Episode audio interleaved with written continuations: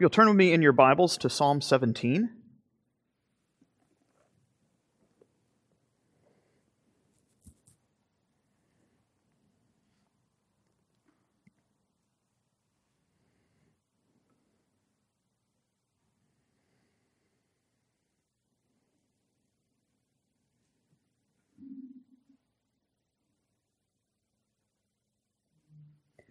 Psalm 17.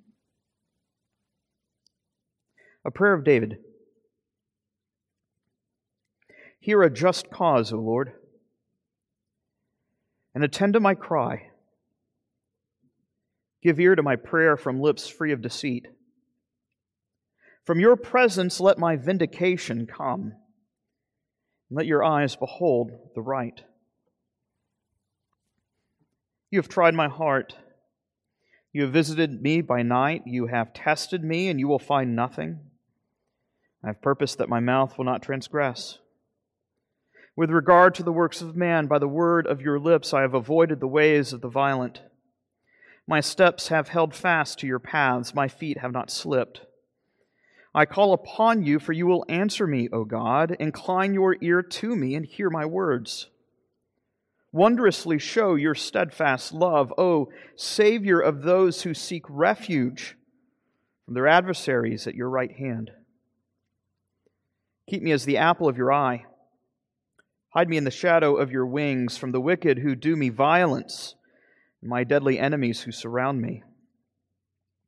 They close their hearts to pity, with their mouths they speak arrogantly. They have now surrounded our steps. They have set their eyes to cast us to the ground. And he is like a lion eager to tear, as a young lion lurking in ambush. Arise, O Lord, confront him and subdue him. Deliver my soul from the wicked by your sword, from men by your hand, O Lord, from men of the world whose portion is in this life. You fill their womb with treasure they are satisfied with children, and they leave their abundance to their infants. But as for me, I shall behold your face in righteousness. And when I awake, I shall be satisfied with your likeness.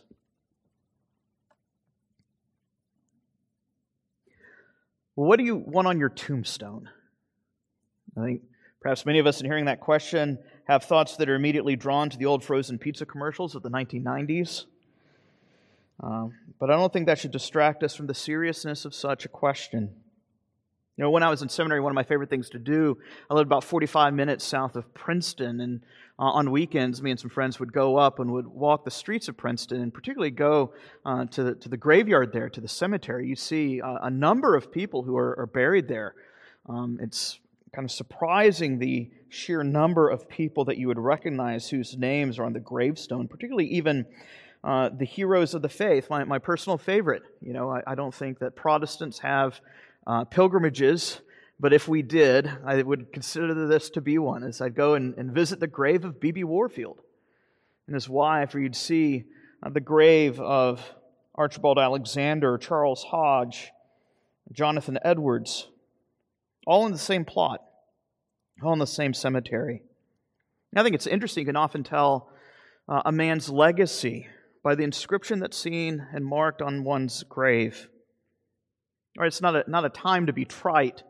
You know, I was, I was looking at kind of uh, funeral inscriptions this past week on the internet and how, uh, uh, you know, one of, the, one of the members of the Ramones, his inscription is something like, okay, I'm going now. It's very cliche, very trite, maybe funny, uh, but at the end of the day, there, there's no real substance there. What would you want written on your tombstone? You know, when Jonathan Edwards' daughter Jerusha died of uh, tuberculosis in 1748, she, if you're not familiar with her, she was the fiancee of the, uh, the, the, famed uh, missionary to the Native uh, Americans, David Brainerd. Uh, and he had died of tuberculosis, and just a few months later, she died of the same disease and was buried uh, in Massachusetts. She's only 17 years old when she died. And on her tombstone were written these words that come from this particular psalm I shall be satisfied when I awake with thy likeness. This is David's hope This is really the, the momentum towards this psalm leads us.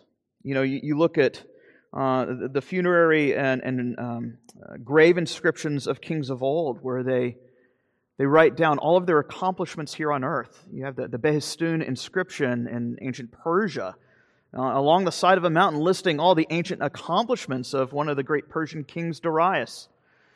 Uh, you have uh, Augustus Caesar, who has all of his accomplishments posted in various cities throughout the empire.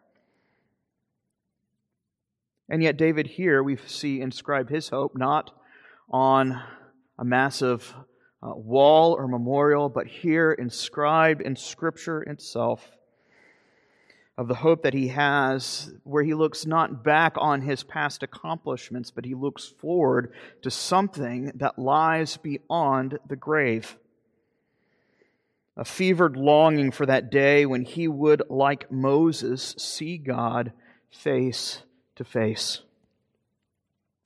May it be our prayer as well we're going to notice here that there's a threefold repetition to this psalm that escalates in its intensity and its urgency. If you look in verse 1, he begins by saying, Hear. And then in verse 6, incline your ear. This literally stretch out your ear. And then in verse 13, arise.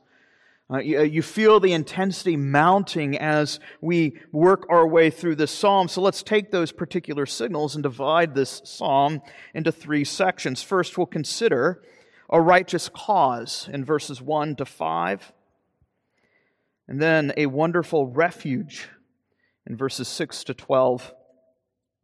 And finally, a satisfied soul in verses 13 to 15. A righteous cause, a wonderful refuge, and a satisfied soul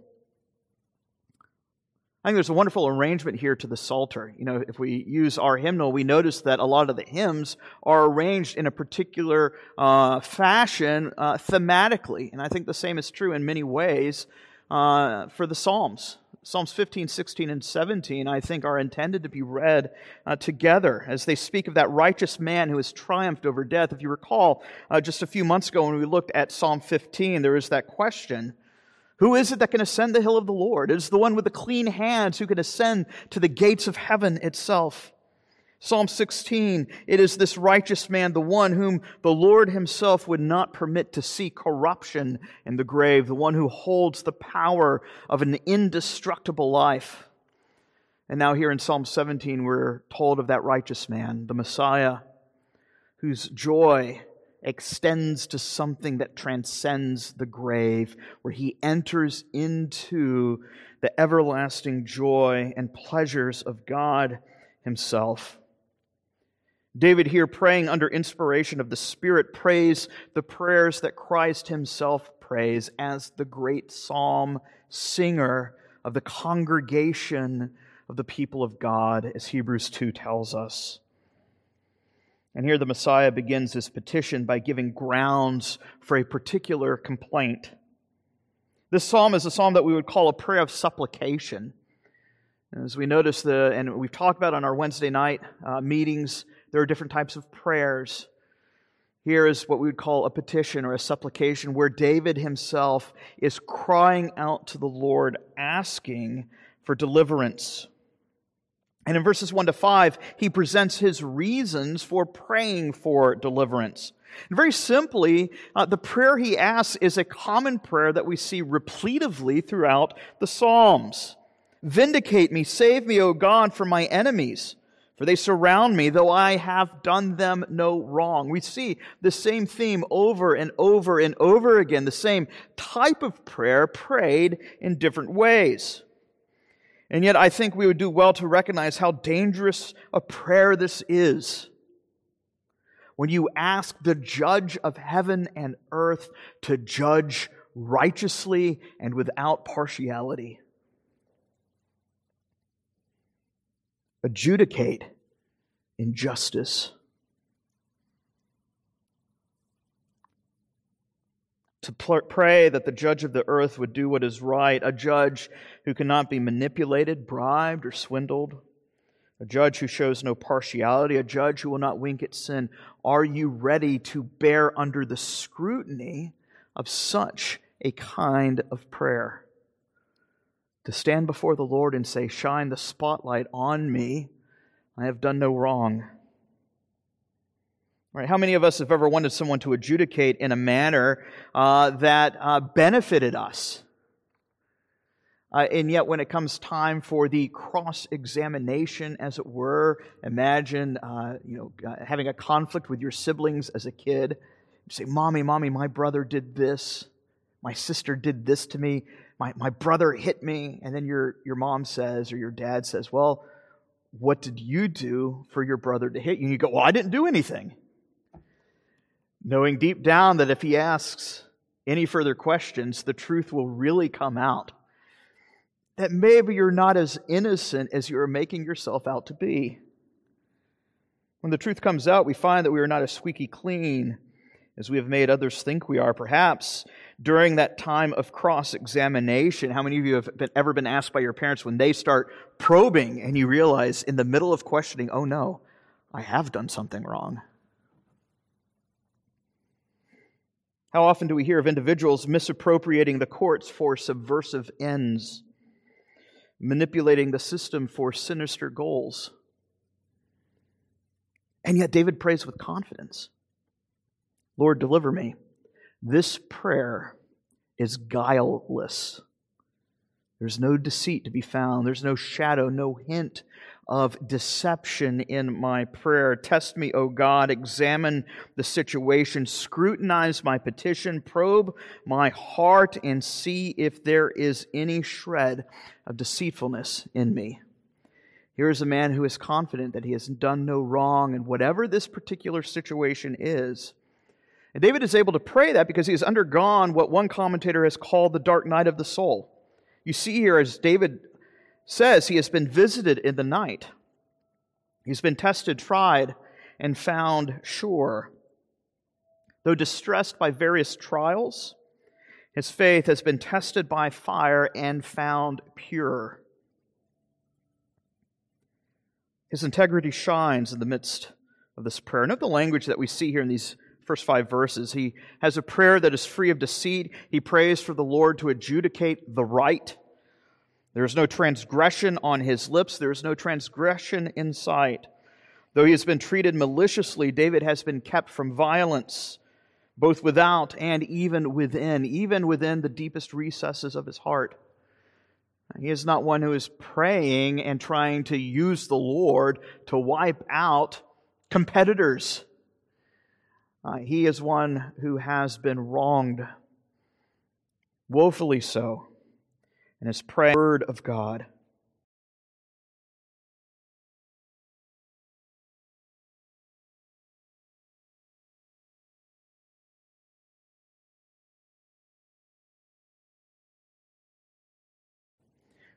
You know, I, I just saw. You know, I love the uh, basically any Batman movie or cartoon that's ever come out. I think I've seen. How many of us love seeing these kind of masked vigilante movies? Uh, and yet, there, there comes a point in time where you start cheering for the vigilante, and yet, it might be okay in the comics, but in reality, vigilante justice is not okay. David has not assumed the role of the righteous judge. He has not taken that prerogative to himself.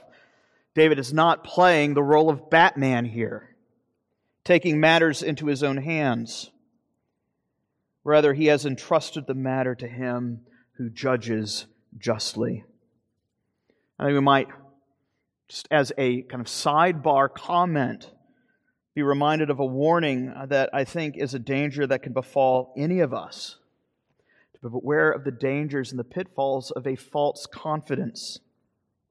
As the old saying goes, the higher the climb, the harder the fall. The further we progress in godliness, the easier it becomes to stumble. As you're soaring the heights of holiness, as it were, to look around you and then begin to be tempted to say to yourself, Look how far I have progressed. Look how far I have come, and to lose sight of the Lord of righteousness and think that our progress has been our own doing. Paul himself warns Therefore, let anyone who thinks he stands take heed lest he fall. This is a dangerous prayer. That's my point that the psalmist prays. I'm not saying don't pray it. I am saying you better be ready for the consequences when you pray a prayer like this, when you say, Lord, examine me and vindicate me. Because the Lord says, All right, do you want this close cross examination?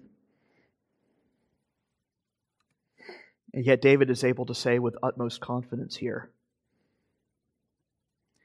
I have kept my way according to your word. How is it that the young man is to keep his way?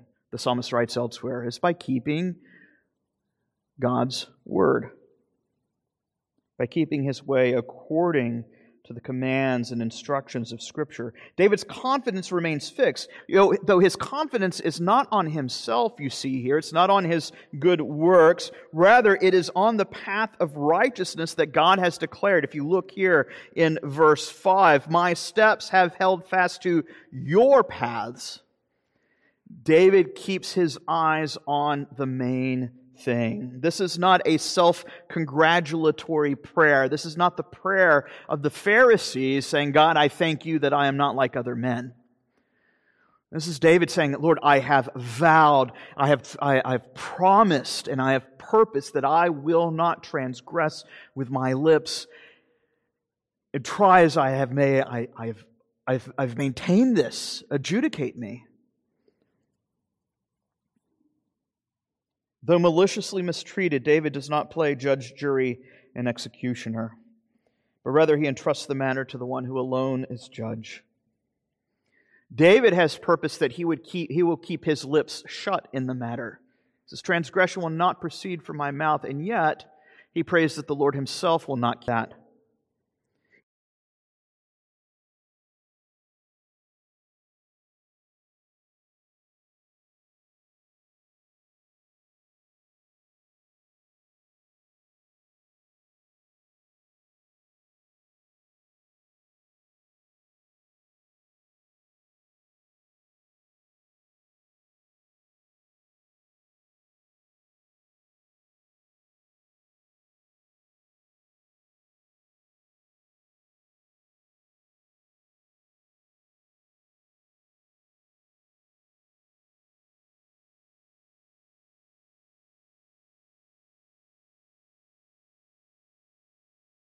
You see that here in verse 7 when he says, wondrously show your steadfast love. That is Exodus language. When you hear of the wonders or wonderful works of God, there's a translation of this repeated phrase that continues to pop up in the book of Exodus regarding the Lord's miraculous deliverance of Israel from Pharaoh's rule. You see in Exodus chapter 8, verse 22, chapter 9, verse 4, chapter 11, verse 7, where the Lord declares the wonderful works he would show in enacting the judgment upon the enemies of the people of God. And so, whenever you read in the Bible of God working wonders, you need to think of the Exodus. It is the language of redemption. In fact, in the New Testament, just a side note here, uh, the, the language for miracles and signs that Jesus performs in the Gospels, it's a Greek rendering of that same concept. It points to this Exodus language of redemption. You think of the Song of the Sea in Exodus 15, where Israel, after being uh, led through the waters, and seeing Pharaoh's army drowned, they cry out in one accord Who is like you among the gods, O Lord? Who is like you, majestic in holiness, awesome in praises, working wonders? And now David says, Show your wondrous works of steadfast love and faithfulness. Though, that there, though there are those who have conspired together against the Lord and his Messiah, the Lord stands as a wonderful refuge to shelter his own from the attacks of the enemy. There's a double imagery here that we see in verse 8 that speaks of the Lord's protective hand towards his people. The first is when David prays this, Lord, keep me as the apple of your eye. Here, speaking of the pupil, perhaps the, the most sensitive part of the body. You know, I'm, I'm 41 years old, and there has not been a single eye examination I have ever passed. Uh, not because I'm necessarily blind, but because I can't even stand up to the air puff machine thing. There's kind of this instinctive reflex that I have that I can't even have uh, the air puff against my pupils, where the doctor, every time, has always said, I give up, Charles, whatever. Just close your eyes and, you know, one eye and just read off the letters to the board. It's not like I'm a child, but I'm still doing the same thing I did as a child. There's this instinctive reflex. Not that I'm not trying, I'm trying to open my eyes. Uh, but there's something about it instinctively that I want to protect the apple of my eye. Try as I may to keep my eyes open, I just can't. Well, that's what Israel is, as it were, to the Lord. He's not simply reluctantly protecting Israel. We can, in one sense, say it is instinctive. This is the apple of God's eye. You, the people of God, are the apple of the Lord's eye. Second image we see here builds on that. It's not only instinctive, it's maternal. As David prays to the Lord, saying, Hide me in the shadow of your wings, you kind of have this picture of a mother hen covering her brood under her wings to keep them safe from the blazing fire that permeates uh, the local farm. Yet what we see here is this is not freely poetics. We find this same double imagery in reference to the Exodus, to Israel's deliverance from Egypt and guiding through the wilderness. Deuteronomy chapter 32, verses 9 to 11. For the Lord's portion is his people. Jacob is the allotment of his inheritance. He found him in a desert land, in the howling waste of a wilderness. He encircled him, he cared for him, he guarded him as the pupil of his eye. And like an eagle that stirs up its nest, that hovers over its young, he spread his wings and caught them, he carried them on his pinions. Once again, we see this Exodus language. David appropriating the language of Israel in the wilderness, saying, Lord, be my Redeemer. So David prays for a salvation that is comparable to Israel's deliverance from Pharaoh. It's nothing short of a miracle that has to take place. It is what he is praying for the wonderful works of God. David embodies the nation of Israel, as it were, and asks for the Lord to repeat history yet again to enact a greater exodus that will redeem them, even, as we'll see in a few moments in verse 15, that will redeem him even from death itself. And so in verses 10 to 12, David describes the predatory nature of his foes. It's rather grotesque imagery we see here. Uh, the, the, ESV translates it like this. It's, it's a good translation. They close their hearts to pity, but quite literally the text reads, They have shut their fat hearts. You're given an image of something like Jabba the Hutt from Star Wars, or Baron Harkonnen from Dune, fat men with double chins and turkey necks. The idea of having these fat hearts and even fat mouths suggest violent men who have had their fill of the pleasures of this life at the expense of others. We see this phrase pop up a couple times in the Old Testament. You'll see in Job 15, uh, again in Psalm 73. The men with fat heart in Scripture implies a, a numbness, a callousness to those tender affections that ought to flow naturally from the heart. I'm, I'm not a skinny fella. If I kind of pinch the side of my stomach, I can't feel it because what? The fat is numbing. Here are men with fat hearts. These are calloused men. And yet it's a picture of calloused men who are themselves gargantuous, living high on the hog, predators, ravenous in their speech and behavior How is it that they enact such treachery, such violence? Well, verse 10, the violence is found in the words that they speak, bringing us yet again to a point that we've come to over and over again how wicked slander truly is. Where words can cause greater and more lasting damage, far worse than the bruises of sticks and stones. Here are men prowling like lions in the prime of life, seeking someone to devour. Peter himself appropriates this language to speak of our great adversary, the devil in 1 Peter 5 8. Here we find that the Messiah is encircled, he is entrapped, and there is no hope for deliverance apart from a miracle.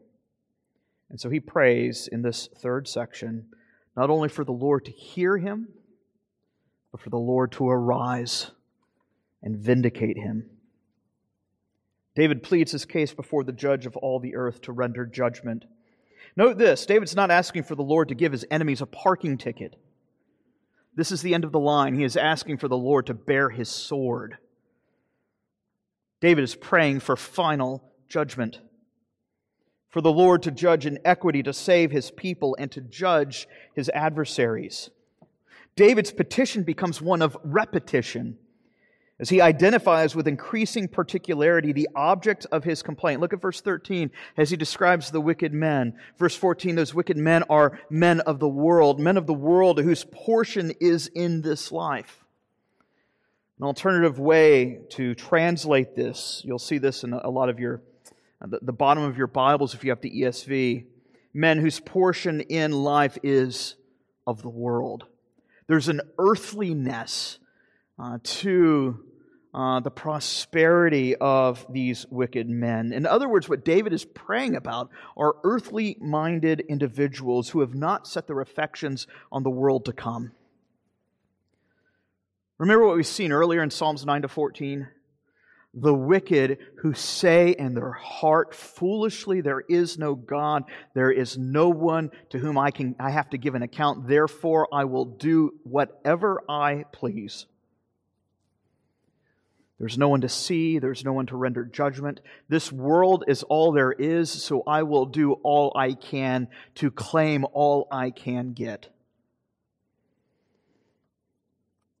Men who trust in the abundance of their own riches. It is an earthly mindedness that David is speaking of here. They're the men of Romans 1, the nations who have taken even the good gifts that God gives and have turned them and perverted them into ultimate ends. Notice what David says here in uh, halfway through verse 14. Those men of the world whose portion is in this life, well, what portion do they have? Well, he says, Oh Lord, you fill their womb with treasure. They are satisfied with children. They leave their abundance to their infants. You know, from, from a regular vantage point, that doesn't sound like a bad thing. Oh, here's, here's a good family man. Here's a guy who's providing for his children. These are good gifts. Yet this, these wicked men have made that their ultimate aim and end. One is perhaps reminded of Marlon Brando and The Godfather. On the one hand, you could say The Godfather was a really great family man. Good businessman, cared for his family, defended them to the hilt. And yet that became his, uh, his, his, chief obsession. Same thing with Al Pacino, uh, for those of you who are familiar with the story. Here are wicked men who have made and turned God's created good gifts into ultimate aims. They have now corrupted and perverted it. They have made it their lot in life. That is what satisfies them. David could have easily uh, pointed out perverted things that they may take pleasure in, and yet David here actually takes the time to go, no, they, they actually find their contentment, their satisfaction in good things, but they're lesser things, but they've made them ultimate ends. Their own families, the storehouse of goods that they lay up for their own sons and daughters by earthly standards, a respectable aim. And yet, that is the problem, isn't it? An earthly mindedness.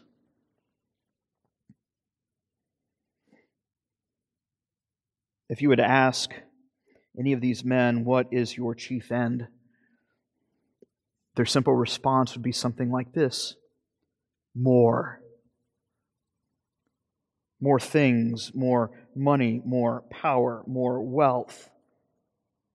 What a contrast there is here between uh, the wicked who have made these lesser goods their chief end and David himself who finds his satisfaction not with the things of earth, but the things of heaven.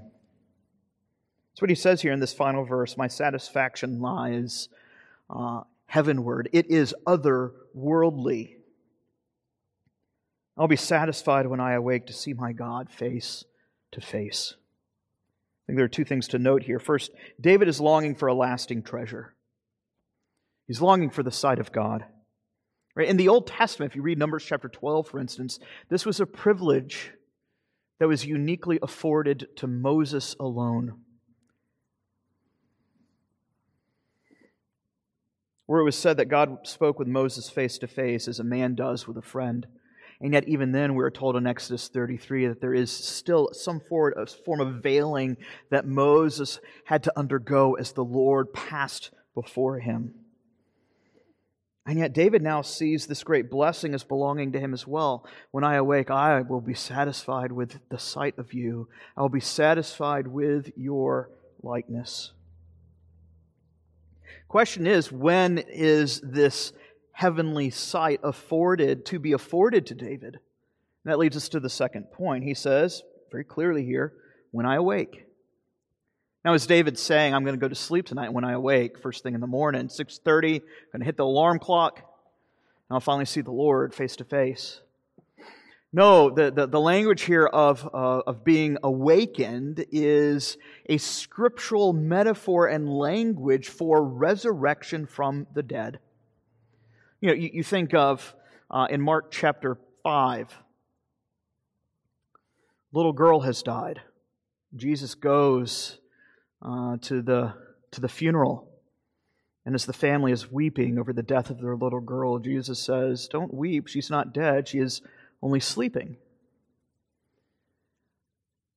And then later, when word comes that Jesus' own friend Lazarus is sick, Jesus says to his disciples, Quick, we must go. Lazarus has fallen asleep. We must hurry. And all of his disciples say, Well, if he's fallen asleep, What's the rush, essentially? We'll wake him up after his nap, and that's when it says, And Jesus then spoke plainly to them Lazarus is dead. And isn't it interesting that from the rest of the New Testament forward, after the resurrection of Christ, when uh, Paul will speak of the death of saints, he so often doesn't use the language of death, but of those who have fallen asleep in the Lord. It's not a new concoction, it's something that we see in the Old Testament as well. Isaiah chapter 26 Your dead shall live, their bodies shall rise. You who dwell in the dust, awake and sing for joy, for the earth will give birth to the dead. Daniel chapter 12 And many of those who sleep in the dust of the earth shall awake, some to everlasting life, and some to shame and contempt.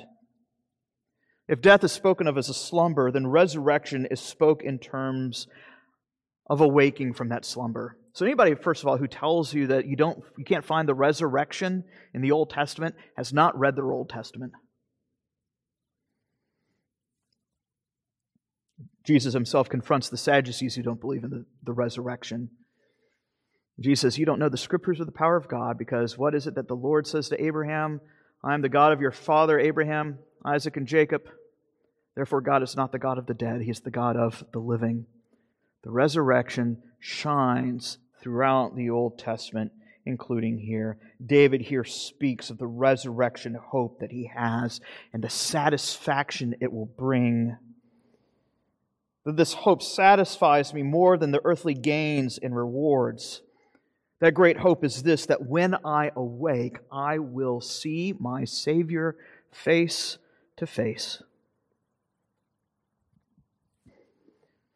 Andrew Bonar, uh, in his commentary on this chapter, rightly describes Psalm 17 as this the righteous one's dissatisfaction with the present world.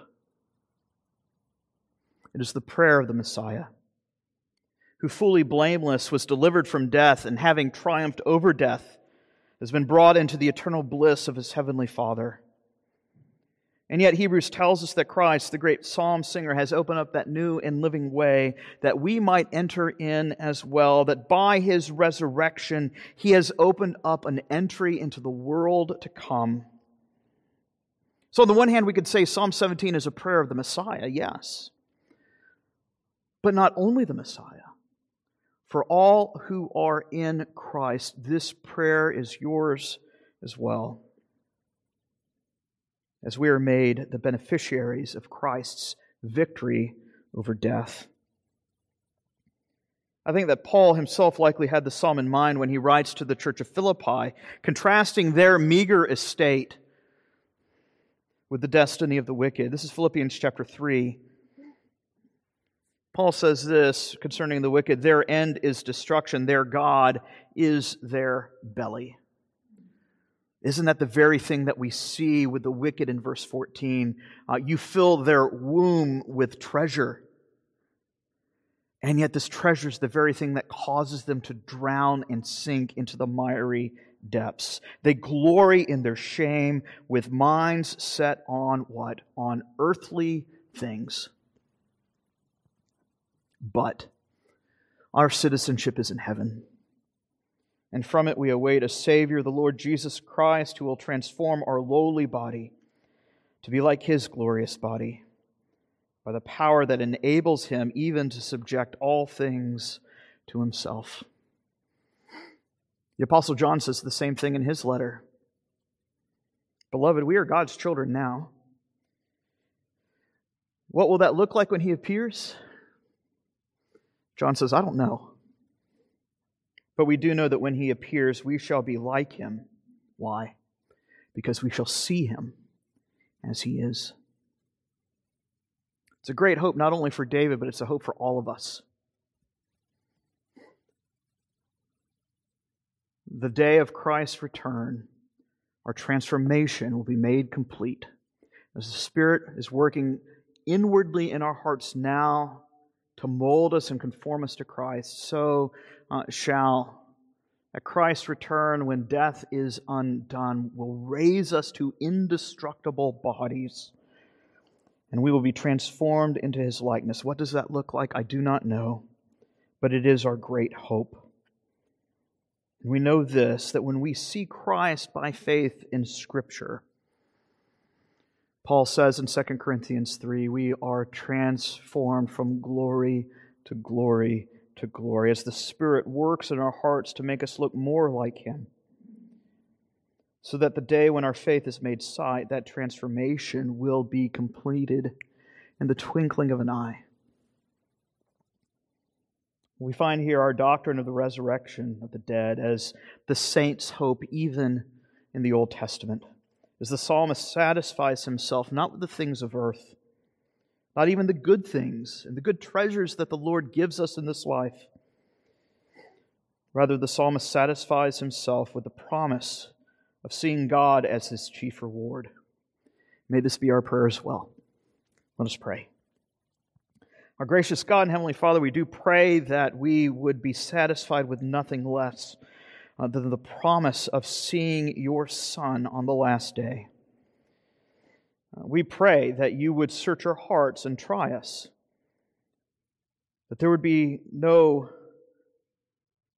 wickedness found in us. And for that sin that you find, we pray that you would uh, purge us as the dross, that our faith might be found blameless on the last day, the day when our faith is made sight.